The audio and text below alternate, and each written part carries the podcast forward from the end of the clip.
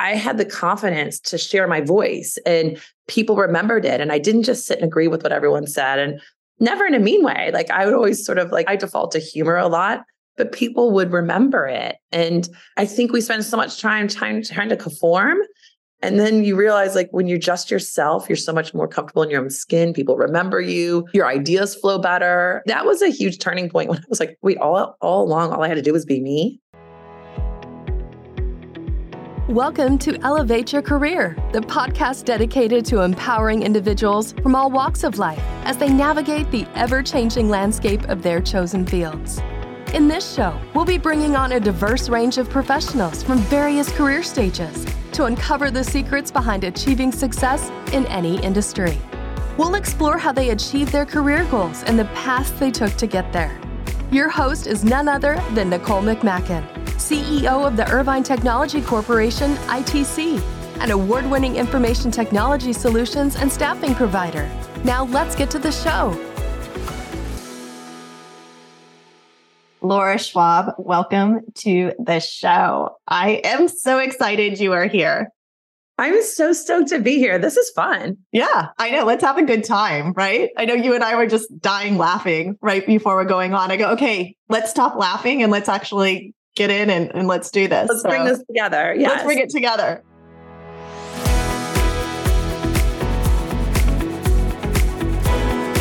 So it was funny. I was I was thinking about last night and this morning, you know, what we're going to talk about and and I was doing a ton of research on you and I thought, okay, I need to have my son who's 21, collegiate athlete, golfer at LMU, and my daughter listen to this podcast, right? Because I think you embody many things that are appealing. And I know already a lot about your story, which I think is so cool. And so many people are going to be able to take pearls of wisdom out of each facet of of everything you did from from and I'm going to let you tell the story but anyway, they're definitely going to be listening to this. And, you know, it's interesting. I was thinking, not only were you a collegiate athlete at one of the top schools in the world, I believe, and you can correct me if I'm wrong, you are the first female president of a luxury auto brand and coupled, known as one of the most humble and effective women leaders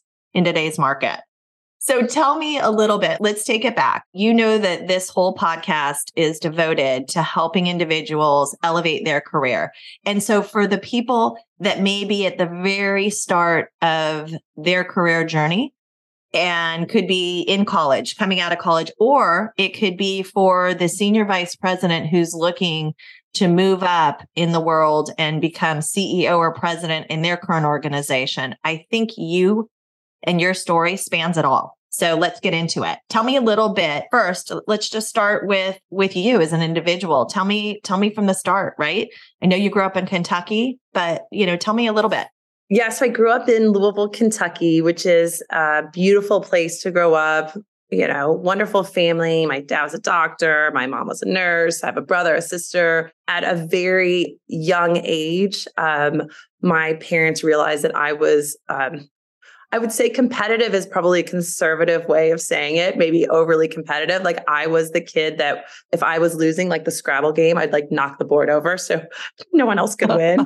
I know. I think my parents were like, who is this terror that we're raising? So in good news, um, I got into sports. and I had watched, you know, I'd watched my parents play tennis for like years. And I was doing all like ballet and piano and things like that. And I was like, please let me play tennis. And so they said I could start playing tennis when I was 10 years old, which is interesting because so many people start their kids in sports like so young. Yes. Um, I was, it wasn't until 10 that I held a tennis racket and I was like instantly hooked. I mean, just you couldn't stop me. I was waking up at four something in the morning, going to the courts at 5 a.m., getting picked up by coaches, in the afternoons after school. And in Kentucky, you know, it's you can't play outside all year long. it's actually kind of a hard place to play a sport like tennis. You got to like work really hard at it. I think, you know, we found out at a young age that I had some talent, but like no one in the family played sports. So we're figuring out how to navigate going to national tournament. I, we, we had no idea what we were doing. I was a really, really hard worker and I had great coaches and a great family supporting me. Um, so I think it was like, you know, my my senior, I, I knew I was going, you know, my goal was to go to college, um, to go to Division One school on a tennis scholarship. I'd really honed in on that probably when I was like 15 years old. Probably when you were 10. Probably when I was 10, when I was tipping over the Scrabble board or Yeah. throwing out tests where I didn't get perfect scores, which are all true stories. I was kind of like, okay, where am I going to go? And I started looking, and I'll never forget the second that I walked on the campus at the University of Notre Dame. And it was like, this is the line. It's so interesting, you know, when you even when you talk to kids like thinking about like where they want to go to college, it does just hit you sometimes. And it was the way the team was, the coach, like how I felt when I was on the campus. So I knew I was, I just, I was like, that's where I'm going. And my criteria was sort of like top 20, 25 academics, top 20 in tennis. And so we start narrowing it down. Um, but that's how I, I ended up at Notre Dame, which brilliant school. I'm so lucky I went there. Go Irish. I'm like a huge fan, of course. I'm still very connected to the university. Um, but interestingly, you know, I get there and I'm like, I'm playing tennis. Like that's all I, you know, I always got great grades, but I'm here playing Division One sports and really focused. You know, then you're a sophomore, and I don't know if this happened to you, but they're like, "Well, what do you want your major to be?" I'm like, "I don't know. I'm 18, maybe 19 years old, and you're like, you need to declare a major." And I'm like, They're like, but I just want to have fun and play tennis and compete and, and beat everybody else. I want to have fun and play tennis. Like maybe go out on a Monday night and drink some beer. I don't know. What do I want to do? And and it's a big decision. My dad being a doctor, I was like, well, maybe I'll take the courses you take to be a doctor. And I got like halfway through the calculus course my freshman year to like be on track to be a doctor. And I'm like, yeah, I don't think this is going to work out for me. I said, no, Yeah, it's a hard no with all the math. that's a hard no. Yeah. so interesting that this came up because my daughter just this week was called me on the phone and she's she's at the uh, Auburn University and she says, "You know what, mom?" And she's in sports management journalism, and so she called me and said, "You know, I think I." I want to be a, a Peloton coach. And I'm like, what? A Peloton coach? What are you talking? You're here, you're you're doing this, and you're 18, you're a freshman. And and literally probably three to four days before that, she said, you know, I'm thinking about being an attorney. I can so relate to this. I know. And I think everyone does. And it's who has said that an 18 year old needs to figure it out, right? Who said that? Right. I like, and even when you're 24, right? I'll get there. well, you know what, too, is I, amazing to me when I go back and visit any college campus or I talk to kids like your kids' ages, and everything's like your major, your internships, like it's so intense.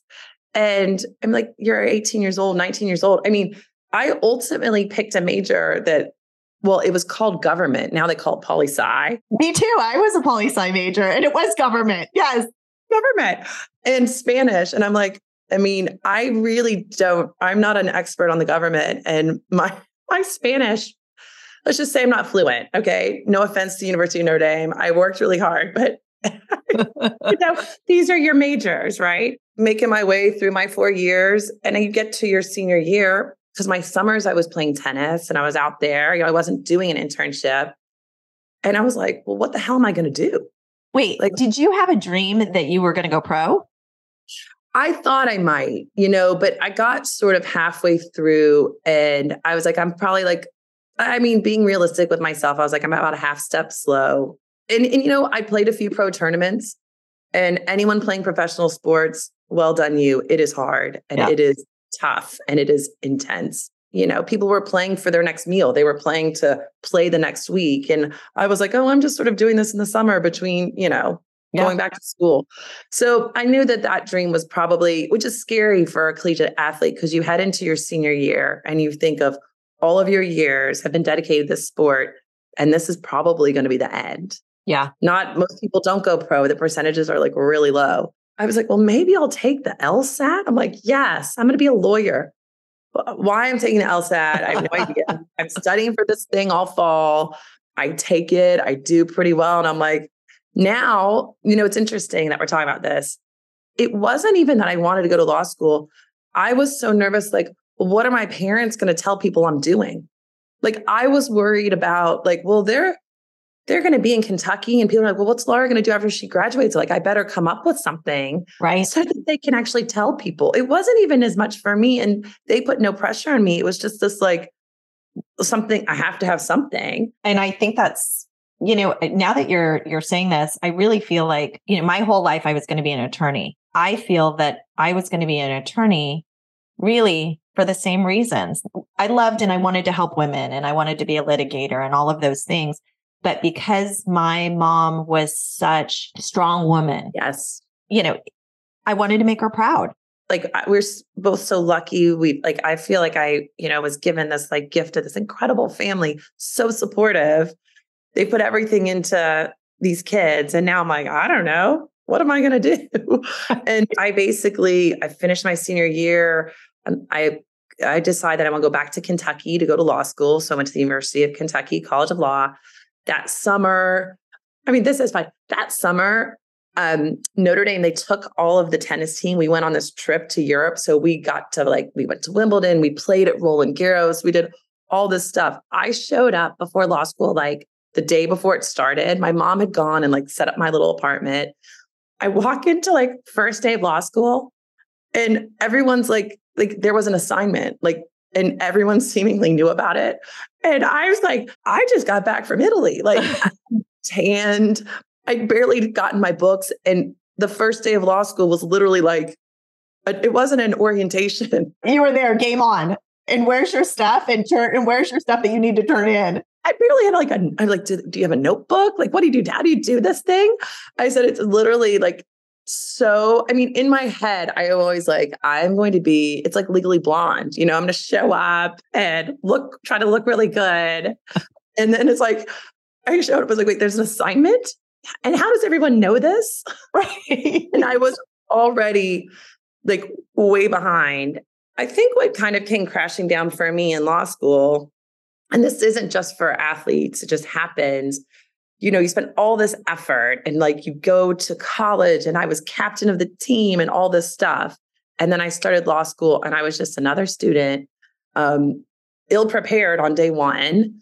And like all of this confidence that I had spent, like my childhood garnering and working so hard for, it's like it vanished in thin air in one semester. I went from like captain of the Notre Dame tennis team and I'm going to do great things to be like, I'm an okay law student. I don't even think I like it that much. And maybe I'm going to quit. Right. I mean, that was my plan after my first semester. I was like, done. I'm like, I'm out. And I sat down with my dad and he's like, You've never quit anything. Can you just give it one more semester? And I think he knew if I got like a third of the way through, I'd maybe stick with it yeah. which I did. But um, those were probably, I'd say law school, maybe the hardest three years of my life. I think because of the my age, you know, I was young. I went straight from undergrad to law school. I'm 23 years old. Everyone there was older than me. They knew, they knew they wanted to be lawyers. They'd interned. I was just like, I didn't know what else to do. And I'll tell you what, if you don't think you want to go to law school, it is very hard. So don't, don't, Don't just go. go as like a default, you know?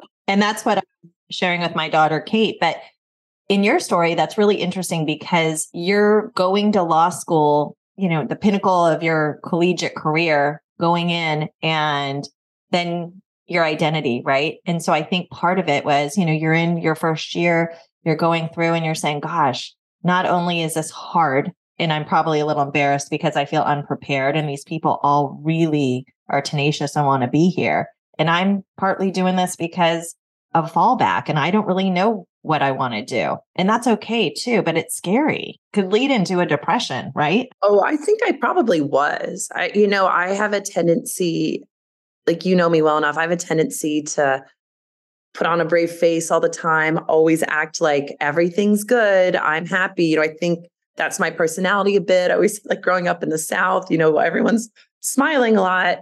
And I think I was trying to smile through the pain that I was feeling, the emotions of my own insecurities that I don't know if I'd tapped into for a long time.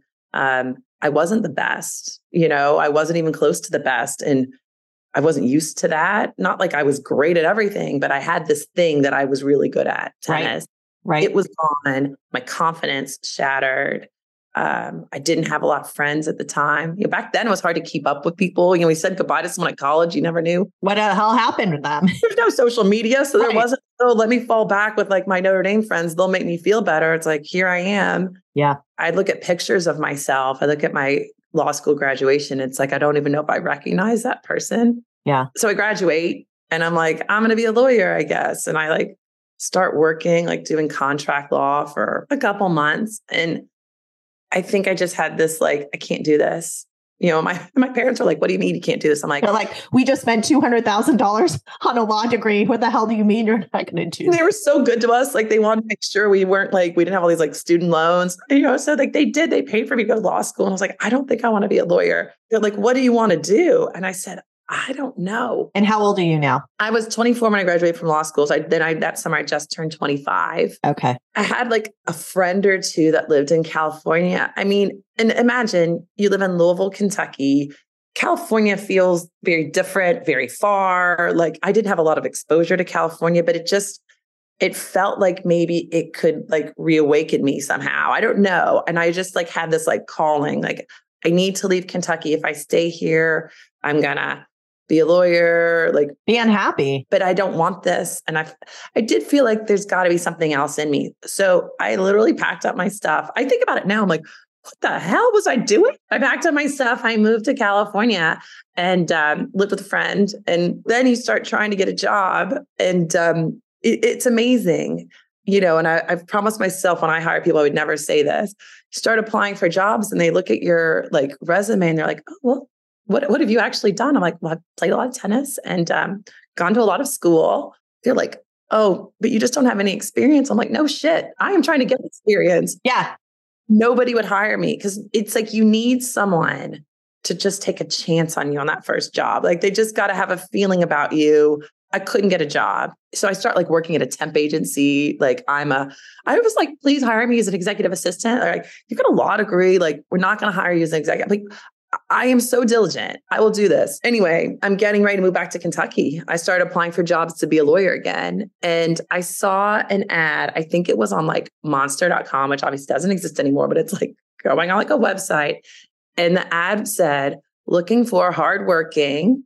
You got that. Ding, ding. Yes. Energetic. Very much so. And then it was like da da da da internet. I was like, oh no, I don't have oh, that. No, third. I don't. That's a third of the thing. You know, this isn't like, like I'm really nice. I work hard. Where's that checkbox? Like that's not on there. Come on. Anyway, I was like, I'm just gonna apply and try to get a job at this. Place. I don't even know what they do. Like I didn't even know what the business was. oh I know. I'm in San Diego, California. We talk about like not being prepared. Like I couldn't even walk in and talk about what they did. I know they, they sort of didn't say.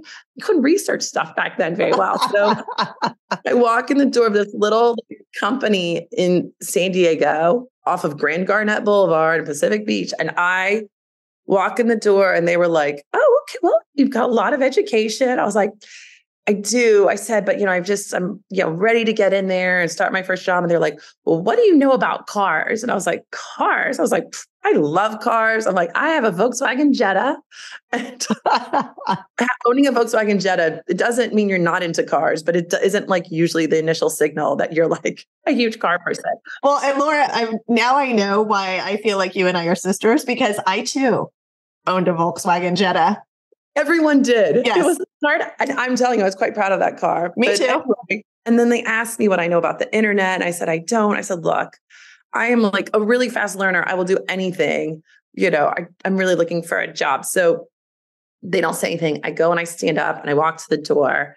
And the head of HR comes out and she's like, look, our CEO just said, this was like, don't let that brain get to that door, make her an offer. And I was like, wait, I'm going to get a job. like you are. And I was like, what is it? And like, we'll figure it out. You're going to help us. We've got this thing, you know, we're selling cars online. I'm like, I'll do anything. And they're like, we are going to pay you $20,000 and all these stock options. And I was like, I don't really know what a stock option is because I did not go to business school. But $20,000 sounds like a lot of money to me. Okay, take note. It's not. Yeah, take note. It's not That's a, a no go. in the late 90s in, in San Diego, California. Are you ready to break barriers and become the next CIO in the tech world? Here's the exciting news. We've custom designed a groundbreaking course specifically for female executives interested in becoming CIOs. And the best part? It's absolutely free. This women's leadership course is the first of its kind to support female leaders in technology. The program delves into real life scenarios that CIOs face daily, whether they're leading small enterprises or vast Fortune 500 companies. So, if you're a manager, director, or VP of technology, this course is a perfect fit for you. Current CIOs and technology leaders will take you on a 15 week journey, guiding you through a 360 degree view of what it takes to be a CIO, the pragmatics of implementing IT governance, the foundations of C suite level project management and portfolios, and so much more. Ready to take a leap of faith in your career? Go to www.irvinetechcorp.com forward slash program, and the link is in the description box. If you want to contribute to a more inclusive and equitable tech world for women, you can start at www.irvinetechcorp.com forward slash program. Join us in our next course for the Women in Leadership program and be part of this exciting journey. Now back to the show. So I took the job and I found out that the company sold cars online, like way ahead of its time, made configuration technology, I start working there and they they kind of are just teaching me everything. Like I was learning how to code. Um, I was think I was like the 11th or 12th employee, but I wasn't making enough money. So I had to work like, and I didn't want to ask my parents for money because they had paid for me to go to law school. I had made this transition. So I worked night jobs, helped people like this one guy in town like balance his books what do I know? I'm like, am I even a business major? My best job, I always think my funniest job is at night. I would um you heard of like, you know, like guy Tony Horton, he was like a motivational speaker. Oh, beach Beachbody. Is no, that's not Beachbody, is it? Am I thinking? Oh, is that Tony? Oh, Tony Robbins. Yes, Tony Robbins. Tony oh. Horton's Beachbody. Tony oh, Robbins. Tony Robbins. Yes, yes. Motivational speaker yes, guy, right? Yes, yes. So he, like, even he existed back then. This is like before he was in Shallow Hal. Anyway, this guy, I would go in at night as the intern and I would write responses to the fan mail that he would receive. They paid me to do this. So, like, people would say, like, oh, I went to your conference, you changed my life. Like, Tony Robbins, you're like the greatest thing ever. And they would give me the template and I was supposed to sit there and type it. And I was like, well, we can do better than that. Like, these people think you changed their life. So I would write these like huge, elaborate elaborate uh-huh. responses to their fan mail. And he came in once and was like, Who's writing all the long letters? And I was like, Oh, that's I me. that's me. I know. He's like, They're very beautiful, but but we don't need to say quite so much. You're quite yeah, verbose. Like I went to law school, I got a lot to say. So I worked three jobs as I worked at the startup company, but the startup company was my main job and they sold cars online. And that is how I got into the auto industry, which is very random. I did not dream of being in auto not dream of being in business. I was like, I just don't want to be a lawyer. Right. And you know, it's funny is to me, automobiles, like, ah, I don't know if that's the sexiest job, right? Like my husband works, you know, in a, a plumbing company. We joke all the time. That's not super sexy, but he's always like, yeah, your shit, it's my bread and butter, like laughing, right? Like, you, uh, you know, he, he's the president of this huge company. They build, build a lot of commercial things and we just kind of Thank goodness they do. We need them to. Right. I, I, mean, that's the thing, you know, it's just, again, I think when you're young, like you're imagining, like, what am I, the funny thing is I was always like, what am I going to tell people? Not even like, what am I doing and what's fulfilling me? I was so worried about perception as much as actually like what I was doing. But anyway, you never know who you're going to meet in life. So I'm working there, and a guy I work with, he was like probably a di- like the digital pioneer in automotive, and automotive is a huge industry. Um, it's sort of been stuck in a certain way of doing things for a very long time. Still, there are still some things that you look at in auto, you're like, how have they not progressed that? But this guy was sort of this digital pioneer, and he got a job at Land Rover. And when he left, I was devastated. And he was like, Look, I know you think you're going to be a multimillionaire and i really hope that for you because we we were believing this like we're going to like make all this money. And he's like i think i can maybe get you a job at land rover. He's like look it's a contract job. You're not a full-time employee. You need to take advice from me. I care about you. And i was like i don't know. I think i should say at the startup. And he's like you probably should listen to me. And I didn't have other people, you know, like because my dad is a doctor, like I, I, didn't have anyone back home to go to for like business advice. Sure. And this friend of mine, Dean Evans, I'm still very, very good friends with him. He is one of, he's been a mentor of mine for my the entirety of my career. Um, but I said, okay, I guess I'll take this job with Land Rover. Land Rover was based in Washington, D.C. at the time. I said, do I have to move? Am I leaving California? He's like, no. He's like, I think we're moving out to California. Just are going to commute to D.C. for like two years. Wow. Southern California. And my first job at Land Rover was a contract position. And I, they brought me in to basically build their first website. Like, think about this a year and a half before, I didn't even know what the internet was. I'm helping to build the first website and then put like, it's called configuration technology, you know, where you go online, you pick all your colors and all that stuff to put that technology on the website and help people like pre-order this car online. And I always say to my mom and dad, I used my law degree precisely once. I wrote my contract for employment at Land Rover because they didn't have any contractors. And so they were like, well, you're a lawyer. So I wrote a contract for myself and it was like, reimburse me for I was so focused on my meals. It wasn't even about the money. I was like, can you reimburse me for breakfast, lunch, and dinner? You're like, I make twenty thousand dollars a year. Because I was like starved the last week of every month. So I was kind of like, let's focus on the food side. Right, right. The things that are nutrients. That the most important. so I can sit at my desk and actually do these things. At 27 years old. But I got to tell you, at that age, those are things that are important. And those are the things that you're looking at. You're looking at you know, not even healthcare, right? I would always look at, hey, I'm young, I'm nothing's going to happen to me. Totally. I wasn't even, I don't think I had enough savvy to even know what I thought a salary should look like. You know what I'm saying? Or a package. So I was like, because I was making so little at the startup, literally the last week of the month, I would eat rice and beans. So I'm like, wow, maybe they'll help reimburse if I'm traveling, they'll reimburse me for for food. That was what that was my focus. And then you're the you know later part of the month, you're you're in DC all the time because you need meals, right?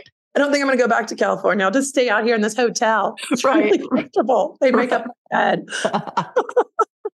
so that's how I got to Land Rover. But it's I know it's sort of a long story, but it's a bit convoluted because it's so you couldn't write the script, right? Like even if you tried, right. there's no way to write the script of like working three jobs, walking the door of a startup, not able to get a job, and the company happens to sell cars online. What you haven't really said or alluded to is still to this day, automotive industry very male dominated, and you are a woman. And how you become president, the first president of a high end Aston Martin automobile. I mean, it's amazing how not only your whole story, but how did you go from Land Rover to there? I started Land Rover. They ultimately, well, I was going to lose my job because Ford bought Land Rover and they were like, what contract are you on? I was like, my own. And they're like, um, that's not a thing. It's a sustenance contract for food. Contract. Let's focus on the important things in life. So they gave me my first real job, which was um, called data entry. That was my first real job as a Land Rover employee. But they were like, you can keep doing all the other stuff you're doing. I didn't negotiate more money. I didn't negotiate anything. They were just like, here's a thing. And I'm like, looks good. Um, because like my whole thing was like, I finally got a job. I just don't want to get fired. As time went on, you know, it's like what I found is I would just, I didn't know how to do Excel spreadsheets. So I took Excel classes at night those first few years. Oh, yeah.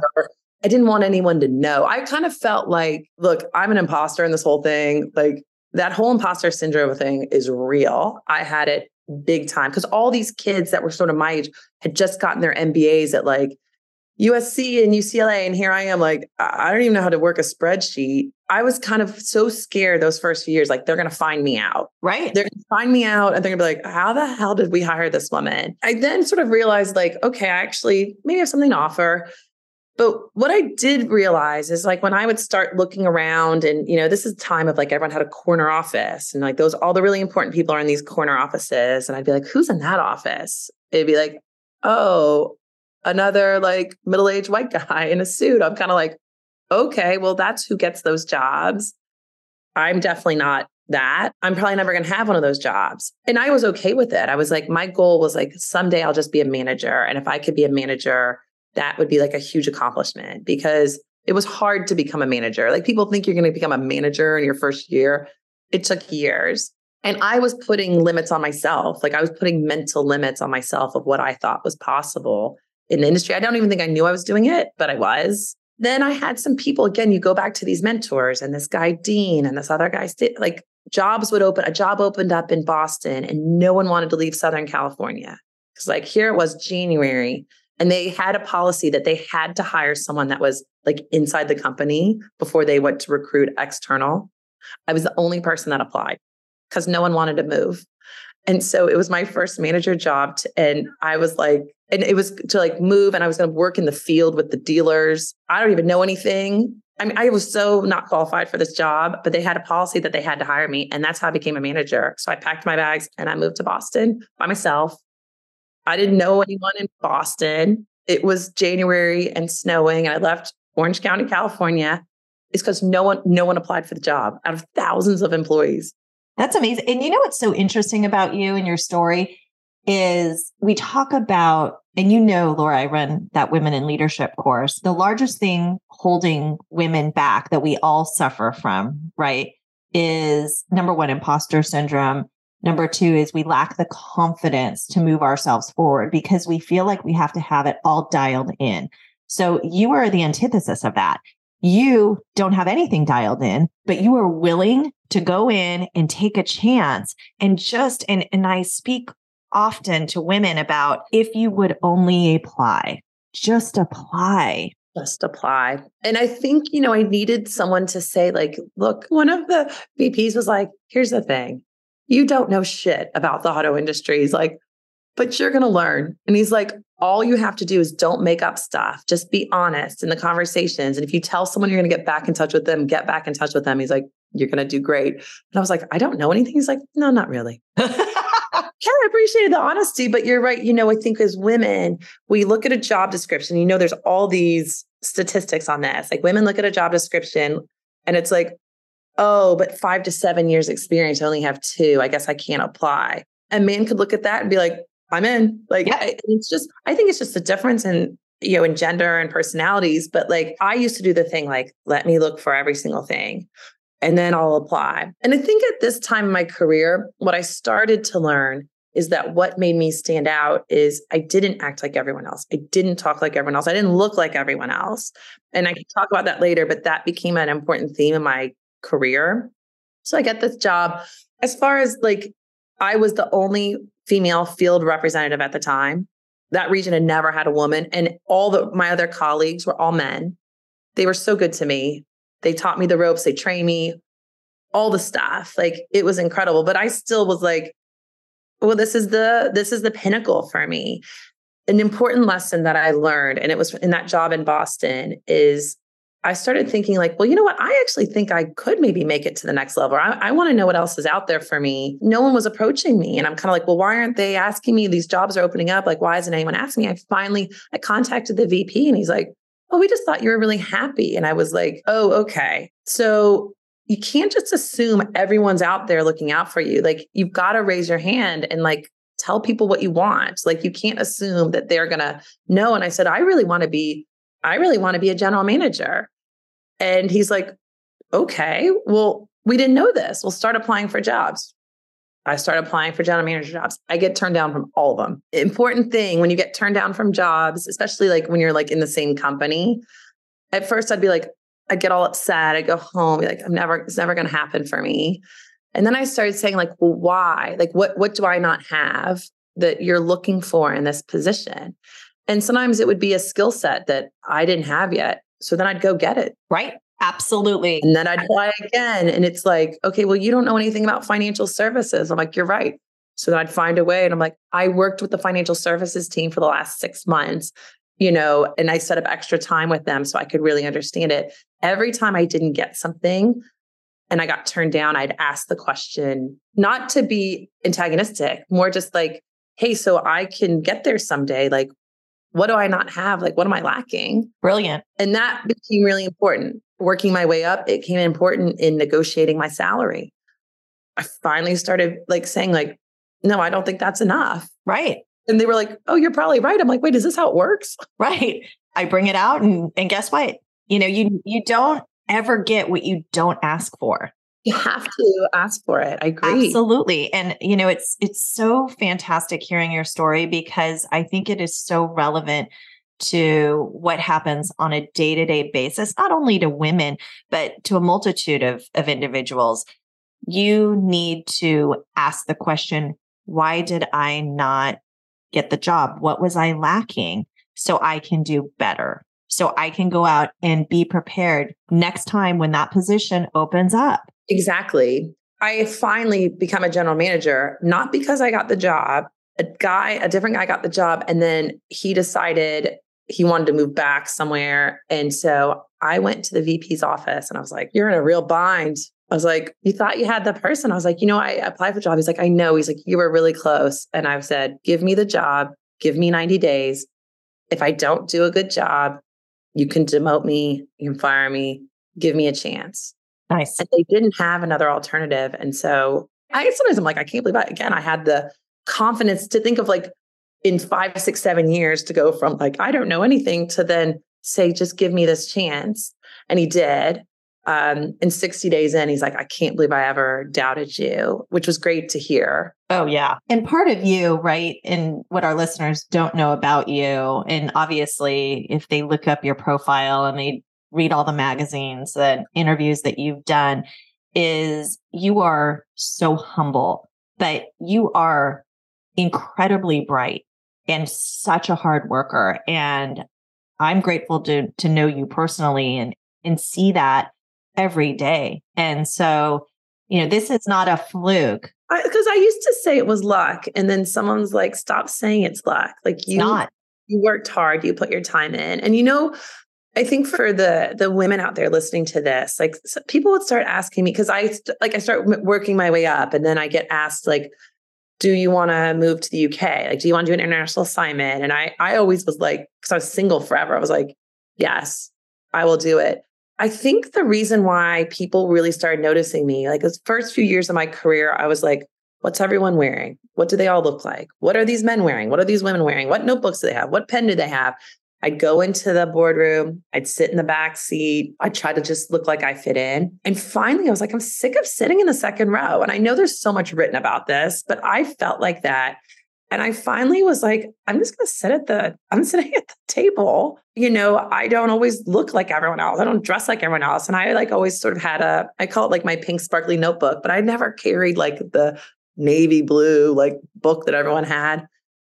And I didn't talk like everyone else, but people started, my voice started ringing out a little bit louder than others because I was offering different opinions. I didn't say it the exact same way. And it was like the second I had the confidence just to be me and stop trying to imitate everything I saw around myself, th- that is when people recognized me. So by the time I got to the UK, because I moved over there to run marketing for Land Rover and ultimately was the head of marketing for both Jaguar and Land Rover. I had the confidence to share my voice and people remembered it. And I didn't just sit and agree with what everyone said and never in a mean way. Like I would always sort of like, I default to humor a lot, but people would remember it. And I think we spend so much time trying, trying to conform. And then you realize, like, when you're just yourself, you're so much more comfortable in your own skin. People remember you your ideas flow better. That was a huge turning point when I was like, wait, all all along, all I had to do was be me. Right. And I think that's something, right? Because you're different, you stand out. And so it's interesting. I was reading an article about you in Inc. magazine, and you were criticized for being too nice. Yes. You were the president who was too nice. What say you? What? Still get that. I think that for me, the career trajectory it all came down to like the people I was surrounded by, the team. And so I'm always the first to be like, the team did it. It wasn't me. If it was like, we want someone to accept this award, I never did.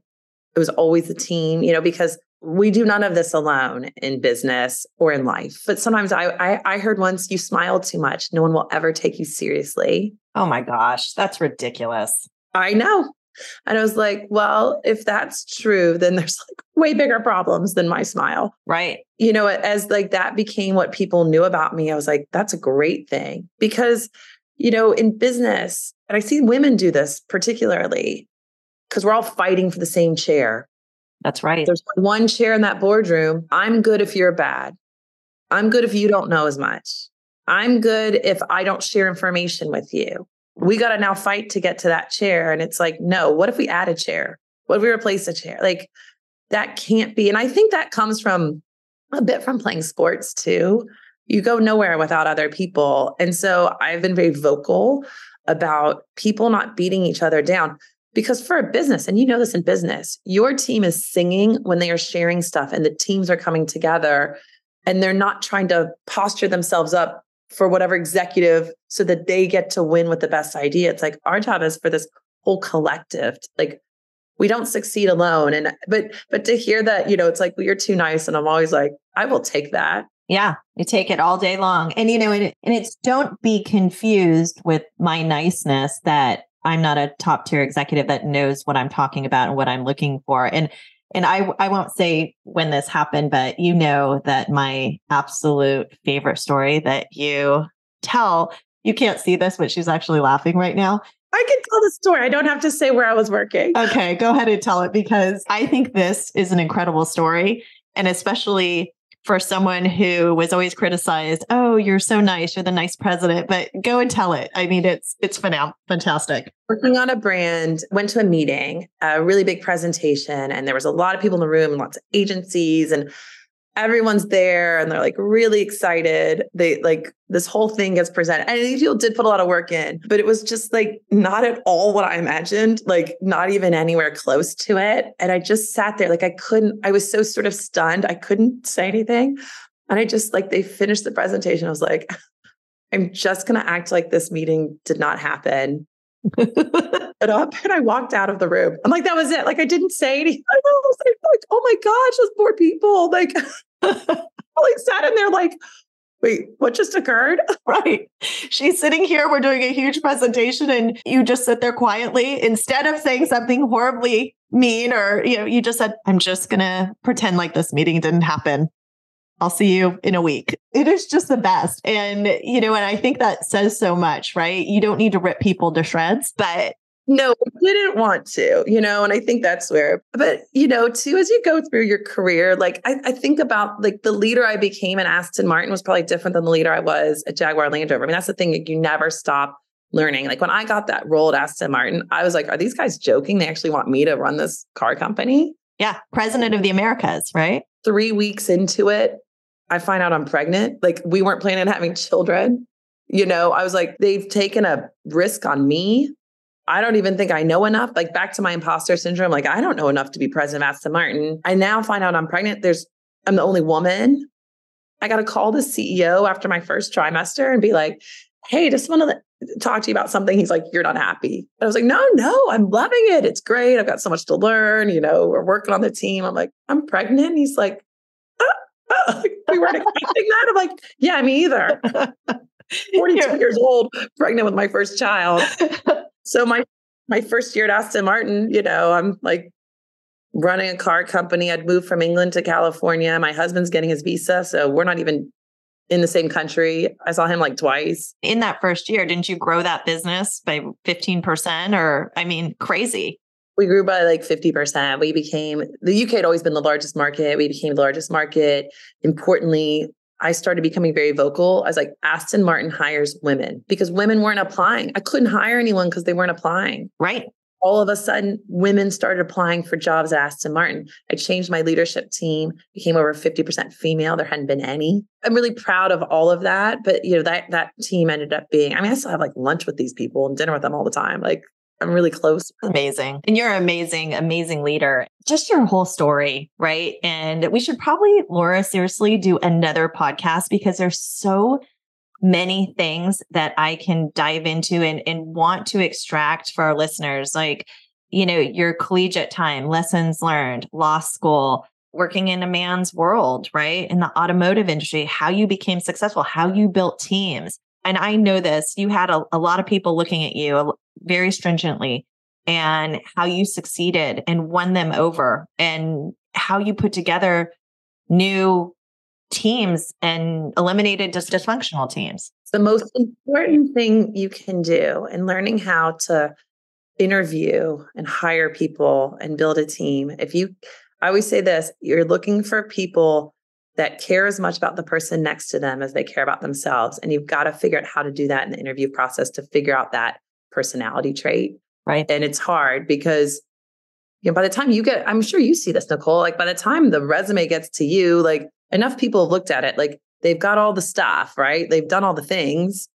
so what is it that you're looking for by the time it gets to you? And you know, you're building this like fabric of a group of people that collectively will hopefully want mutual success. I mean, it's all of it, it for me, you know, I think the stories I didn't know anything.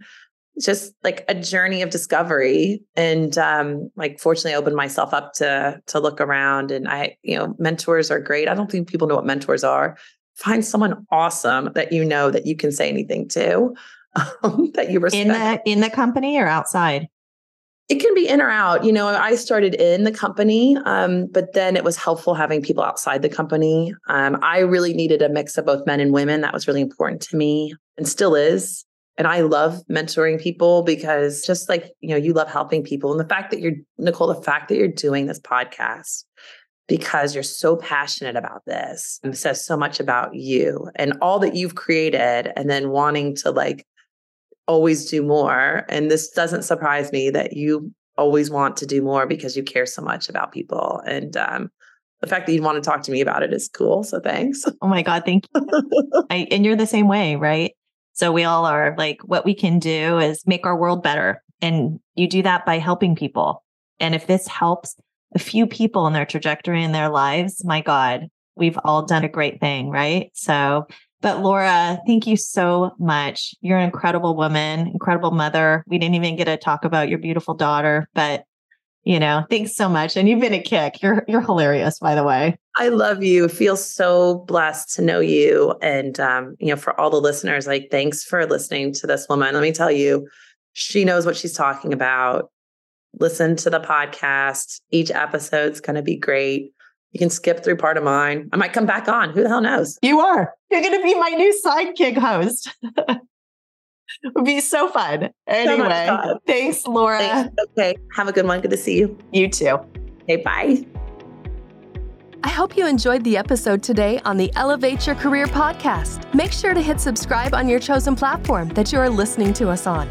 If this episode made you think of someone, go ahead, take a screenshot and share this episode with them, or post it on your social media to share with your friends. You can catch the show notes for this episode and any mentioned links in the description of this episode.